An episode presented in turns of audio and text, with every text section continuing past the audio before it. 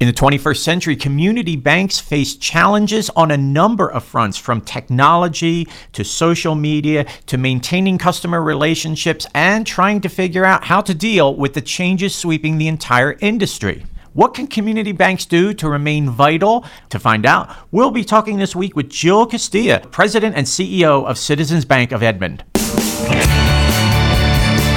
Welcome to BAI Banking Strategies, where each week we'll focus on the key issues facing financial services leaders. We'll bring you objective opinions and actionable insights that'll help you power smart decisions. I'm your host, Lou Carlozo, the managing editor of BAI. Come on in. Thanks for tuning into the podcast and welcome to season three, the first podcast of the third season. We mount a new podcast every week, and you can tune in as always via Apple's podcast app, Stitcher, SoundCloud, and Google Play. And this week on the program, we take you all the way to Edmond, Oklahoma, where it's our pleasure to chat with Jill Castilla. Jill is the president and CEO of Citizens Bank of Edmond. The community bank just turned 116 years old in April. We should also mention that Jill is the recipient of the Journal Record's Most Admired CEOs in Oklahoma Award and Bank Director's Most Innovative CEOs in Banking. And Jill, great to have you on the program today. It's great to be here. Big banks are hungry. They're going everywhere for business. How does a bank like Citizens Bank maintain an advantage and continue to have healthy relationships with customers? It's really difficult for a large institution to be nimble and scrappy. And my customers, and those that I reach out to to try to win their business, they know who they're going to be working with and not just great customer service and being kind and generous is enough to win the business, but that high degree of accessibility that large banks are unable to attain allows a bank our size to be exceptionally competitive. People choose to bank with us not only because of the rate, but because of the social capital that we've invested in our community and that relationship, they see value beyond just an interest rate in banking with someone on the deposit side. And then the same thing happens on the lending side, where maybe they're able to pay a little bit higher rate or a little bit higher fees because they value the accessibility that a smaller institution is able to provide accessibility and great customer service are buzzwords that banks often fail to live up to give us an example of how Citizens Bank tries to live those values every day. I would imagine, for example, face to face time with the people who bank with you has been extremely valuable. We typically in our history have leaned on being accessible in the grocery store aisle and at the Little League game and in the bank lobby. But with the advent of social media, we're now able to have our persona out there in the digital world and interacting with others while we're multitasking in other avenues of our professional lives. And so for me, that includes being 24 7 accessible to our customers and community using social media, using texting on the cell phone, you know, calling one another any time of day, getting Twitter messages, getting Facebook messages, getting LinkedIn messages, and be able to respond and be accountable to customers no matter if it's 10 o'clock on the evening on a Saturday or if it's during traditional work hours many community banks across the nation are facing a struggle today where they feel their very survival is at stake. What sort of lessons can you pass on that might be helpful to banks that find themselves in the middle of a struggle right now? Oftentimes, community bankers have received the hand me downs of what the big banks would implement. We would wait until our vendors were able to provide that accessibility to the technology that we saw that was maybe deployed years before with a bigger bank. But now you see community banks developing their own technology and really leading the way. And because they have such a great pulse on what customers need and want, even maybe prior to the customer really understanding that, community bankers are actually better positioned to develop and deploy technology compared to the, the larger institutions. And if we will take some risk in doing that, then it will allow us to be able to have long term viability. It's more of this kind of lingering, how do we stay relevant question that I think is going to determine whether a community bank can survive or not. And I believe it's a very accessible problem for us to overcome. Of course, there's been a lot of talk that Dodd Frank and similar regulations maybe loosened in 2017. How do you see that as potentially impacting the bank if we see that come to pass? I think the relief from Dodd Frank, especially regarding the mortgage rules, it's really a relief for the consumer even more so than it is for our bank. You have to deal with audit findings when you don't do things right, but I think to ensure that they are getting timely closings, that we have more common sense surrounding that, and that they're not overburdened with paperwork, and they really can start to understand better, even without this intervention, what mortgages entail and what their obligations are. On the capital side, I hope to see some loosening there regarding HVCRE, the potentially a Basel III exemptions for community banks whenever we're having to allocate more capital. If we had some loosening of rules there, then we'd have less capital that have to be tied up, and then we could invest more in our community by lending more money out, which would be good for the overall economy, and I think have a revitalization of prudent real estate lending in community banks.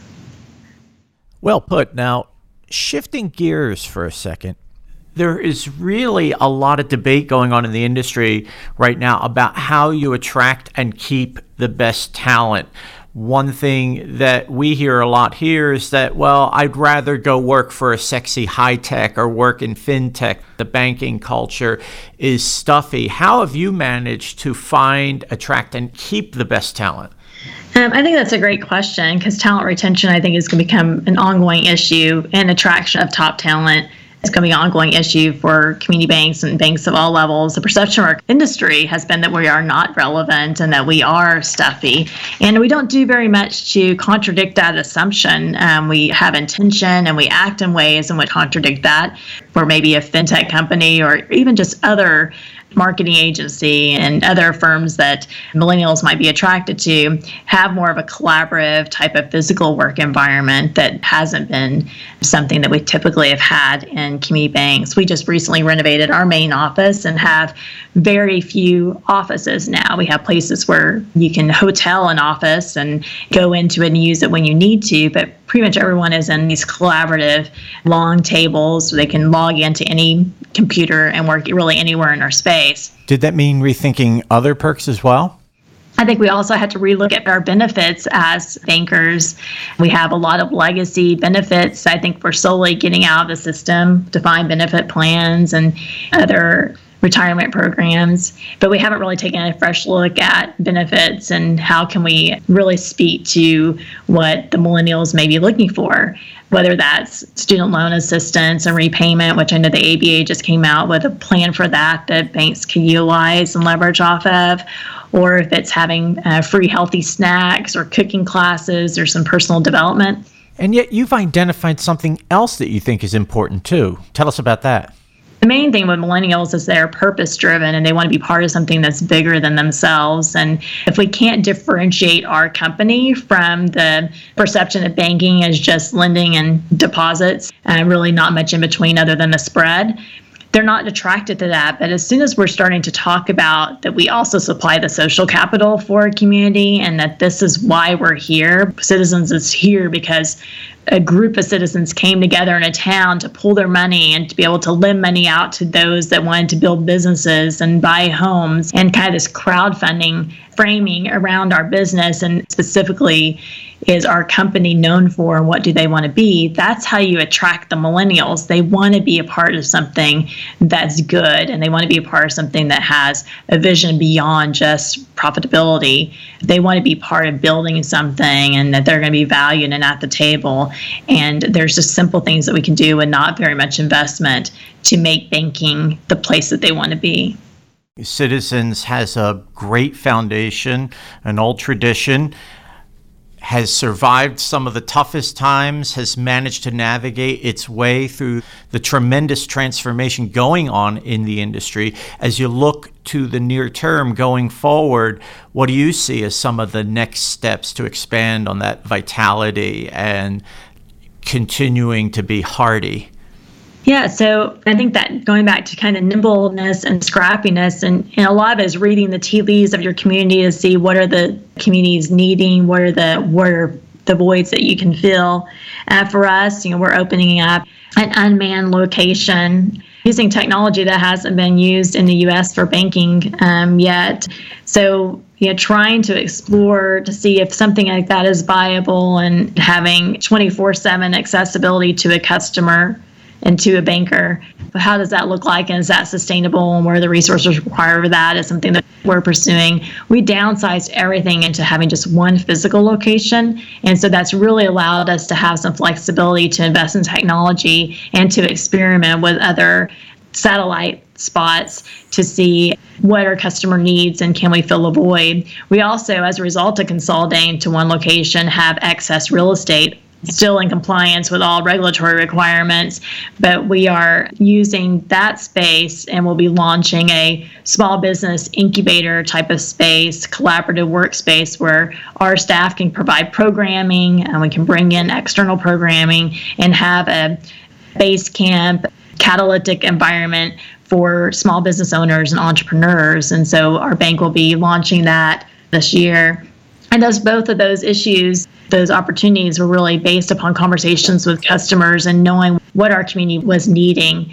Three years ago, we launched a big music festival in downtown Edmond to really revitalize downtown Edmond and make our one bank location in a spot that would be considered hip and cool rather than a spot that was considered historic and old.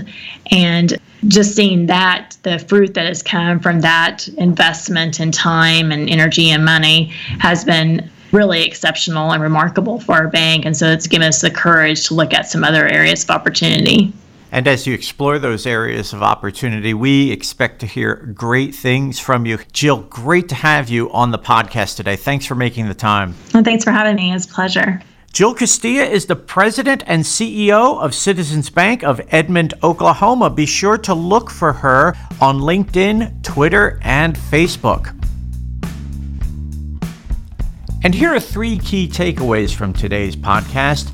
Number one, the community bank value of FaceTime still applies, but community banks need to do more to remain engaged. Use social media to make your contact with customers multidimensional and reach out to a more diverse, widespread audience that could become your future customer base.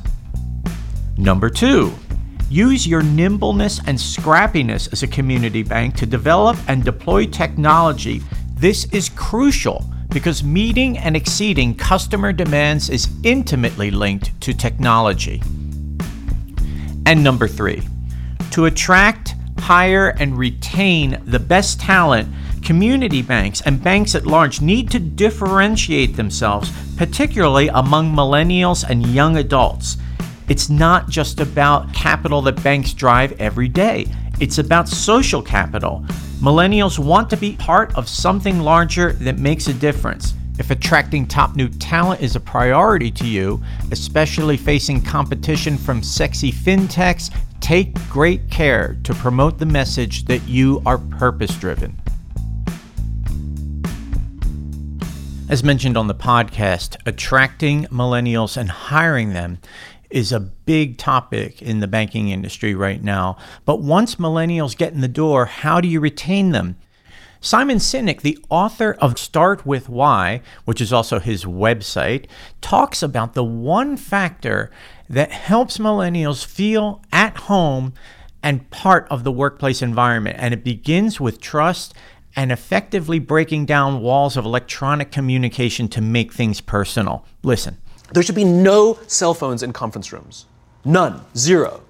And I don't mean the kind of like sitting outside waiting to text. I mean, like when you're sitting and waiting for a meeting to start, this is what we all do. We all sit here and wait for the meeting to start. No, that's not how relationships are formed. Relationships are formed this way. We're waiting for a meeting to start and we go, How's your dad? I heard he was in the hospital. Oh, he's really good. Thanks for asking. He's actually at home now. Oh, I'm really glad. That was really amazing. I know, it was really scary for a while. That's how you form relationships hey, did you ever get that report done? Oh my God, no, I didn't. I'll help you out. I totally, I'll, can I help you out with that? Really? That's how trust forms. Trust doesn't form at an event in a day. Even bad times don't form trust immediately. It's the slow, steady consistency. And we have to create mechanisms where we allow for those little innocuous interactions to happen. It's a fascinating point. How are we creating spaces within our corporate settings where electronic communications are put on the side temporarily so that we can foster an open and connected environment. Something to think about as we hone in not only on what millennials want, but what they need. Thanks for tuning into the podcast. And as you check out our podcast archive, be sure to connect with BAI on Twitter, LinkedIn, and Facebook to stay up to date on BAI's latest and greatest. And don't forget, registration is now open for BAI Beacon taking place October 4th and 5th in Atlanta. To learn more about the fast paced financial services conference, visit BAI.org. Be sure to tune in Next week, when another podcast goes up, I'm Lou Carlozo, the managing editor of BAI. We'll see you soon. So long.